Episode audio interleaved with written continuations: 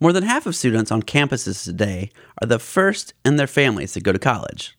How do these students succeed during a time when college is more expensive than ever? I'm Kelsey Timmerman. And I'm J.R. Jamison. Today on the Facing Project, we'll discuss first, but never alone.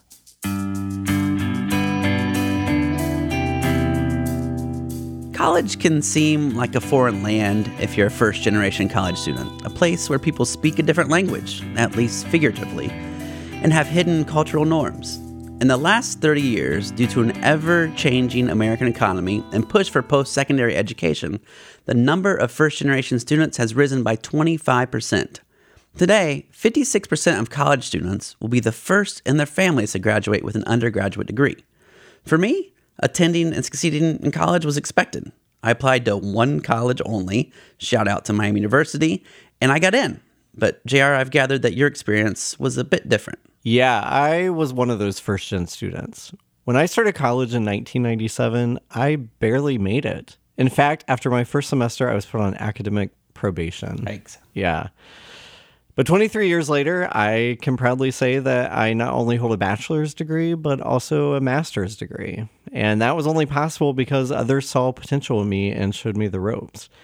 There was Elizabeth Dalton in the English department who taught my freshman remedial English course. Wow and who saw potential in my writing and encouraged me to major in English. I didn't, but I did minor in creative writing. And her constant cheerleading kept me showing up to class and finding a home there in that department, where I eventually met Barbara Bogue, who helped me hone my writing craft. Barbara Bogue. She had a class at Ball State, Writing in the Community, that in many ways helped inspire the Facing Project. I met her before I even met you. Funny that she played a key role in your journey. Yeah, it is. Uh, Barbara is a legend and a national treasure. Seriously, though, without these folks, I don't know if I would have made it. I didn't know the hidden rules, I didn't know how to network. I made so many fumbles, but having mentors showed me the way. And they told me that I mattered, and that made a whole world of difference. And you know, my story isn't just a one off, an anecdotal experience. According to the Chronicle of Higher Education, research shows that the first six weeks of college are crucial and will determine if a student stays or goes. And the most important factor during those six weeks? Finding connections, like friendships, mentors, social clubs, and access to faculty. Colleges and universities are recognizing this, and over the last decade, many have opened offices and centers to support first generation students. In fact, the National Association for Student Affairs Professionals in Higher Education opened their own Center for First Generation Student Success. It provides those who direct first gen programs on college campuses with training and a broader network of resources. But is college worth it? I mean, I think it is. I majored in anthropology, which seems to be a consistent front runner on those lists of what not to major in if you want to be a responsible adult. Well, that was me. And a little confession I never got a job with that degree, but anthropology inspired my curiosity and gave me the tools to pursue my own questions, which led to my career. And more than that, I think my liberal arts degree enhanced my life and made the world more interesting. But those are kind of the touchy feeling liberal arts arguments. So let's get down to the numbers. The average college graduate earns $78,000 per year, compared to $45,000 per year for those with a high school diploma. This $30,000 difference has held true for the last 20 years. But $30,000, that's also the average amount of debt that the typical college student who borrowed money for school graduates with. For many of us, college is the second largest expense next to buying a home. So, can students today afford to go to college? Can they afford not to go to college? Which brings us to today's story from a student in Mount Pleasant, Michigan. It was shared anonymously and was part of a facing project led by Central Michigan University. 47,000 Things, an anonymous story from Facing College at Central Michigan University performed by Amanda Hummer. My mom wanted to be a novelist. Her love for literature influenced me to read. I read a lot of books and plays, my favorite being A Raisin in the Sun. When we were between homes, we weren't strangers to living in shelters. As a kid, you don't really know what's going on. It was all an adventure to me, but to my mom, I'm sure it wasn't. Mom's dad was Chippewa. My grandmother was born to a military family in Germany, so they traveled all over. My mom was born and raised in Memphis, so pretty much all of her family resides in the South. I hadn't heard from my dad since I was three or four. When I was around 17, we talked again. He's of Haitian Creole descent, but I don't know much more beyond that. I've lived in Wisconsin and Lansing with my grandmother and in New York with my aunt. I was moving every year of my life. When I was in seventh grade, we got a house in Lansing. My mom met my stepdad, and I stayed there through the end of high school. My mom always said that education was a priority. High school was really important to me because I met my group of best friends in band. They shaped who I am today. My sisters took school seriously until they got caught up with life. Both got pregnant at 16 and decided to focus on their families. I was the first to earn a high school diploma and attend a four year university. So, our storyteller made it to college, but there are a lot of barriers for students like her. Cost is one of them. In the last 10 years, the fees at four year public schools have increased by 45% and 26% at private schools. Students often have to stretch to fund their education. And if you're a first gen college student, which typically means your family is earning 40% less, that stretch can be a challenge. In 2018, 56% of college students faced housing insecurity in the previous 12 months, and 17% reported being homeless during that period. Universities are welcoming more low income, first gen, and minority students. At the same time, costs are going up. It's understandable then that 25% of first gen students drop out after the first year, and admirable, as in the case of our storyteller, that 75% succeed. When I got to college, I didn't have any family or friends to lean on. I didn't know anyone. During my freshman year, I found out my scholarships hadn't gone through. I was crying in the hallway. I thought maybe college wasn't the place for me. But then a man walked out of an office and asked me why I was crying. I told him about my situation. Mr. Davis asked if I was a first generation college student and if I was Pell Grant eligible. He then asked if I had heard of the Pathways program because it wasn't too late to sign up for a first year experience class. In a second, he helped me. I thought to myself, what could a whole class on how to do college teach me? And I've been involved in Pathways ever since. The centers and offices to support first generation students that I talked about in the opening of the show, like the ones that the National Association for Student Affairs Professionals in Higher Education supports, that's what Pathways to Student Academic Success is at Central Michigan University. Pathways students attend classes together, have faculty and staff mentors, and the office helps first gen students develop personalized academic plans to help them determine what to study and what fields to go into after college. I decided to study anthropology to learn about other cultures. I want my area of study to be Haitian and African American affairs. I'm interested in working for the UN and the NAACP with Black Lives Matter, maybe the Peace Corps. I want to make a change. I want to be someone who's on the front lines and fighting the good fight, hit the ground running and help people, be someone a kid could look up to.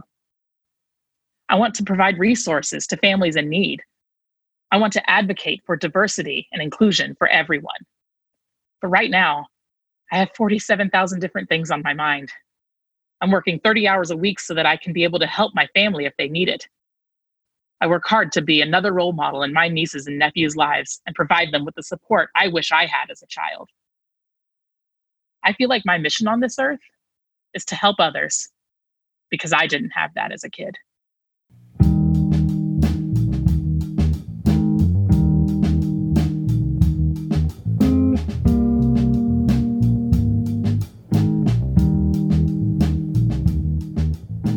The storyteller, she is the last of her family to be a first generation college student. We want to welcome to the show Mary Henley, the Director of Gaining Early Awareness and Readiness for Undergraduate Programs, or GEAR Up, and Pathways to Academic Student Success at Central Michigan University. Thank you for joining us. Well, thank you for having me. Not only do you direct a program for first generation college students, but you also led a facing project and the one that curated the story that we used in today's show. What made you decide to take on this particular project? You know, um, we took on this particular project because it was a way for us to tell the story of our students and also bring recognition to the program and let other first generation students know that we are here on the campus of Central Michigan University. Do you feel like uh, you learned anything new from the stories that came up through this project, or do you feel like that the campus community learned anything new? Definitely. I think what the campus community learned was that with all the stories we told, there were just basic things that students had in common. You know, they come seeking knowledge, they come into a new culture, and they come trying to open doors to the rest of their lives. The stories allows the community to see how the community can contribute to this process and to these students. Yeah, just curious, have there been any uh, ongoing like impacts or the stories still used in any way? The stories are still used for our incoming students when we want to just simply share what we do, um, when we want to share the why. This is why we do this, because we were able to have impact on these students and telling their stories allows others who are coming behind them to also share their stories. Have any of the students who are coming in new to the program, when they hear these stories, have any of them shared um, how that's helped them? yes, you know, they talk about, you know, these stories and the similarities. And it allows them to share because many of them think, oh, I'm the only one who do not know, you know, how to navigate a campus. I am the only one. And these stories allow them to you know, share their experiences and, and be okay with sharing those experiences. Great. Um, so before you become a first generation college student, you actually have to get to college. So, what are some of the challenges that folks face as they make that journey? You know, I was a first generation college student. I've been doing this work for a long time. I came to Central Michigan University in 1979 as a 17 year old college student. And yes, I am giving away my age. But as a 17 year old college student from an urban community, my family uh, did not go to college. I had no direction. I had no idea what I was walking into. So I have lived this experience many, many years ago. And there are many pitfalls that happen and many pitfalls that I experienced. And what I am able to do from this position and with this program is to sort of carve a smoother path for these students coming in saying here are the resources. Here's some direction. We're not trying to you know be your parent and tell you how to experience your college life. We just want to let you know the resources that are available so that you can feel comfortable utilizing those and navigate more quickly through the different educational levels so, unless it's too personal, you don't have to answer. But what were some of the pitfalls and challenges that you faced? Like, what was that like for you? Even you know, getting into college and then that first day on campus. Oh gosh, the pitfalls. Well, you know, coming in without the knowledge of how to apply for scholarships. I was a pretty decent student, but I came in with no scholarships because my family didn't know and I didn't have those connections in order to seek those scholarships. So you come in, you know, not understanding what it will cost to go to college in a year. You know, about 24, 25,000. And when you talk to students coming in and you ask, so how much does it cost and how do you pay for that?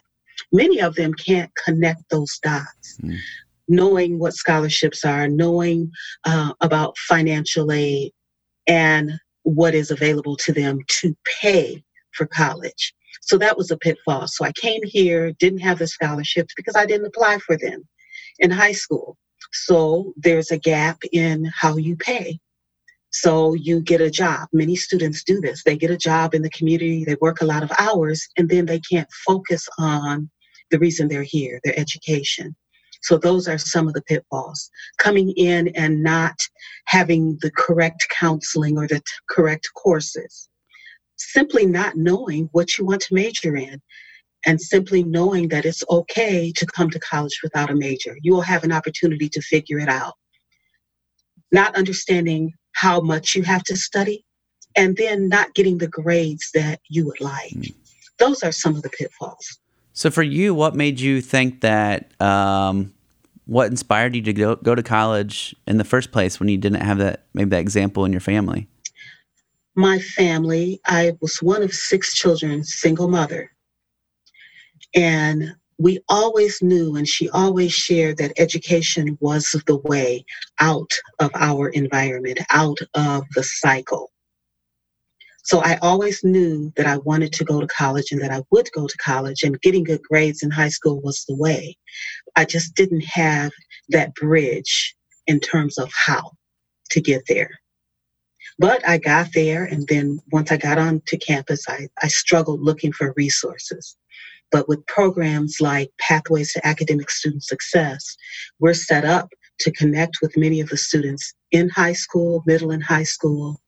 And then once they get on the campus of Central Michigan University, we then advise them, we help them to select the best courses, and we give them that information they would probably get from parents had parents attended college. And we, we just sort of help them with those resources. Mary, I love your personal stories so much. And I can relate to that because I too, I'm one of six children and yeah. I'm a first generation college student. Mm-hmm. and I remember going home for Christmas, my freshman year of college, and feeling like I had this experience that no one else in my family had had, and I wasn't quite sure how to articulate that to them and i also felt kind of guilty like i was i was in something that was going to make me move towards something else that maybe others in my family didn't have the opportunity to do and so the communication there just felt odd i remember that first time going home and i felt Definitely. almost bad when i went back to college. How do you help students navigate that? Or do you see that still in today's first gen students when they have programs available to them? And what, what kind of navigation do you help provide? You know, we that is one of the main things we talk about, especially that big first holiday break where now you've been on campus and you've had freedom to come and go and you got, you've had an opportunity to set your own rules You've been studying all of this information, and now you go home to your families and they're looking at you and maybe saying things to you like, Why do you speak so properly now? You're, you've changed. You're different as if it is a negative thing and it's your education shining through. But how do you share that? I did an article um, a few years back, and it, it was called um, Navigating uh, the First Holiday Break. Hmm. And you know, setting up setting up conversation and communication because many of our students they go home and they no longer have a room. Mm, Siblings wow. have taken over their rooms. They go home and they fall back into, well, the expectation is high school rules. They don't know anything about college rules. And so just talking with the students about how to navigate that return home as adults and how to share the experience. But instead of waiting to go home, we encourage students, like if there is a siblings weekend or a parents weekend, invite your parents to your into your world so that they can have some exposure and some experience and then they can kind of understand what it is what your world now looks like and bring them into your world instead of carving out something that's totally separate mm-hmm. do you see a drop in return or retention after that break is is there do you see that it's harder for students to come back to college after that first return? I actually think it's the opposite hmm. because once students have had that first semester and they go home for that long break, they say to themselves, in many cases, I like my college life, I value it, I value my independence, and I want to keep it. Hmm. So that long break, so the first winter break, and then many students will go home for that first summer break and they'll go home and they'll work in the summer and they live home all summer. At that point, they may say, next summer, I'm going to do an internship. Next summer, I'm going to do a study abroad. So I feel like, you know, it's baby steps. You get that first break, you get that first summer, and then it just helps students gain their confidence about what they're going to do next, where they're going. Mm-hmm. And family will be there for them. And, and so, kind of back to your own story, how did your education impact your family? It impacted my family. I was one of six children. And I think at the time I wasn't as aware of the impact. My family moved uh, to Mississippi when I was a sophomore. So I was in college and then my family moved. And so I was the only one left in Michigan that was very, very difficult because then I didn't have family to go to on the weekend. It just sort of sped up my need to grow up and to figure things out and how I was going to for myself. Do you have any particular stories of a student who started and uh, now has gone on to do, you know, start, started with those challenges that a first generation college student comes across and then has gone on to to do things that you're amazed by or that really stand out to you? Yes, yes, definitely. What was the story? 47 screws or something like that. The title was 47,000 things is the, is the, title of the story. 47,000 things. But then there was another one that talked about a student who had scoliosis and had mm. bolts in her spine. Mm-hmm. And she uh, was a first generation wow. student. It was one of our stories. And so that particular story, that student graduated from CMU. She went on to Wayne State um, and got the master's degree and now has her white coat and is doing very, very wow. well. Wow. They may come into the program thinking, you know, they don't they don't have everything they need to be successful.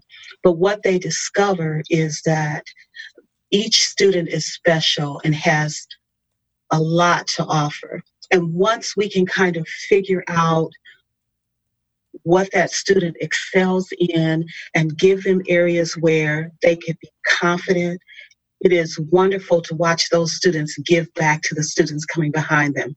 They come out and they volunteer for um, college visits for middle and high school students, providing those experiences and that exposure. Then they gain leadership skills, they gain confidence to move forward to graduate programs, doctoral studies, study abroad. Um, it just opens up their world. That's great. So we, we hear a lot about the cost of college increasing, and so it sounds like you've been in academia now for a bit. Um, how has that increased cost impacted first gen students? It has significantly impacted first gen students because they have to make more choices up front. So, do I go to a trade school or do I go to community college first because that may be cheaper?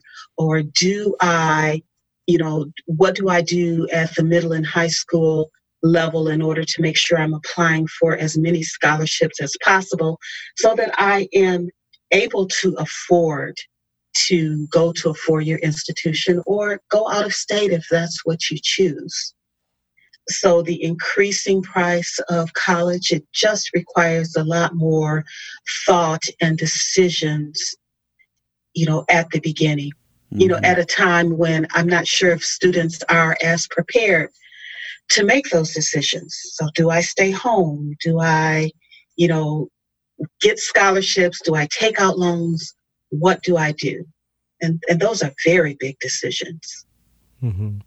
I'm thinking back to when I was a high school student, and this would have been in the mid 90s. And I remember my guidance counselor then wasn't uh, I guess, well equipped to uh, coach someone like me toward scholarships or even toward college. And I feel like that has changed. Um, can you talk a little bit about the work that you do, uh, if at all, with with high schools and those first gen students to find a pathway to higher education? We work hand in hand with our admissions office, and we offer what's called college day programs, where students have the opportunity to come to campus to experience um, Central Michigan University in a day. They have an opportunity to meet with colleges and departments and to learn about very specific scholarships that are available to them. We get mentors and college students to work with them to tell their financial story, meaning if it costs this much in a year, how do you pay for that? Mm-hmm. And so, talking specifically about, you know, filling out your FAFSA and making sure that you have access to everything. Talk about the different types of scholarships that they're actually getting and what it takes, you know, to keep those. Academics, the bottom line. So, middle and high school, making sure that you're taking those challenging courses, that you're getting prepared in order to compete for the scholarships, because that's the money you don't have to pay back. That is the money you want. We start that messaging very, very early with wow. middle and high school visits. We have our Fire Up Fridays here on campus that's sponsored by the university. They do a wonderful job. When we're talking scholarships, we're talking what you need to do now in order to be to prepare for your future. And that you, even as a seventh and eighth grader, have some control. Because if you you know, achieve academically at seventh, eighth, ninth, tenth, eleventh, and twelfth, then the colleges are competing for you. Mm-hmm. and middle we, school, you know, yeah. And we present that at this point, everyone's telling you what to do with your lives, but just think mm-hmm. about it. You have some control. Pass that test, pass that class, you know, have a 4.0 semester, keep doing that. And then the big colleges are competing with you for you because they're coming with the dollars because they want you. That's great. I'm going to have my uh, uh, daughter, who's going to start middle school next year, listen to that I, I, it seems so early, like middle school, to be thinking about college, but uh, sooner the better. It sounds like. Yeah. Very real. Very real. Do you find in your work with first gen students this early outreach? Do you find that the students are more likely to attend a college or university in the geographic area uh, where they grew up, or do you find um, that it doesn't matter? You know, it doesn't matter. I think it's about the fit. When you hit a campus and it is your fit in terms of the degree, the major, the people, you know, what you're comfortable with. I think the fit is the most important thing. And when all of those things come together, the student will know this is the place for me.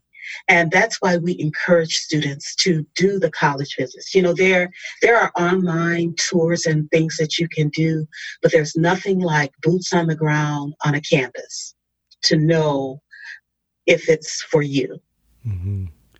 Well, I really love that you're using your story to uh, help other students uh, that that you can relate to, and I think that's really critical to what we try to do at the Facing Project to Yeah. Help people share their stories so other people can learn from them.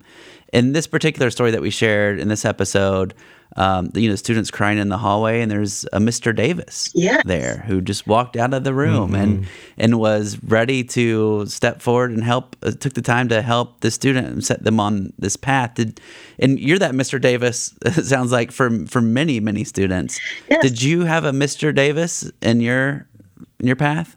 You know, I did not have Mr. Davis, but Mr. Davis is the academic advisor for the Pathways program. So his hmm. job is, you know, is to reach out to the students and try to figure out who is first generation, what are their challenges, and what are their needs. So we're always on the lookout for students. And if we have a student that looks like they're in distress, we're going to stop and try to figure out okay, what is happening with the student?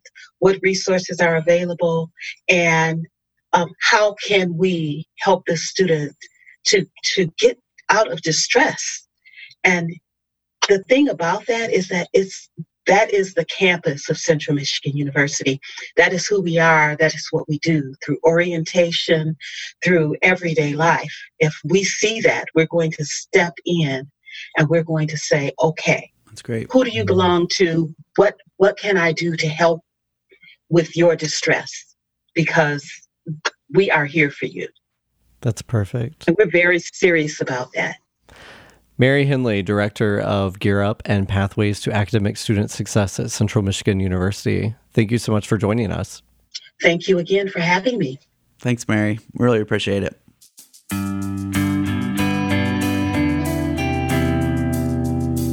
To listen to past episodes of this program, visit indianapublicradio.org slash The Facing Project. From there, you can subscribe to the podcast where you'll get episodes of The Facing Project delivered to your device each month. Listeners can contribute stories or volunteer to share the stories of others with The Facing Project that may appear on the show. More information at facingproject.com slash inspire action. And to continue the conversation about this episode, find us on Facebook at The Facing Project. The Facing Project is recorded at Indiana Public Radio at Ball State University in Muncie, Indiana, and is produced by Sean Ashcraft. The show is distributed nationally through PRX. We are your hosts, Kelsey Timmerman and J.R. Jamison, and until next time, we wish you the courage to share your own story and the empathy to listen to others.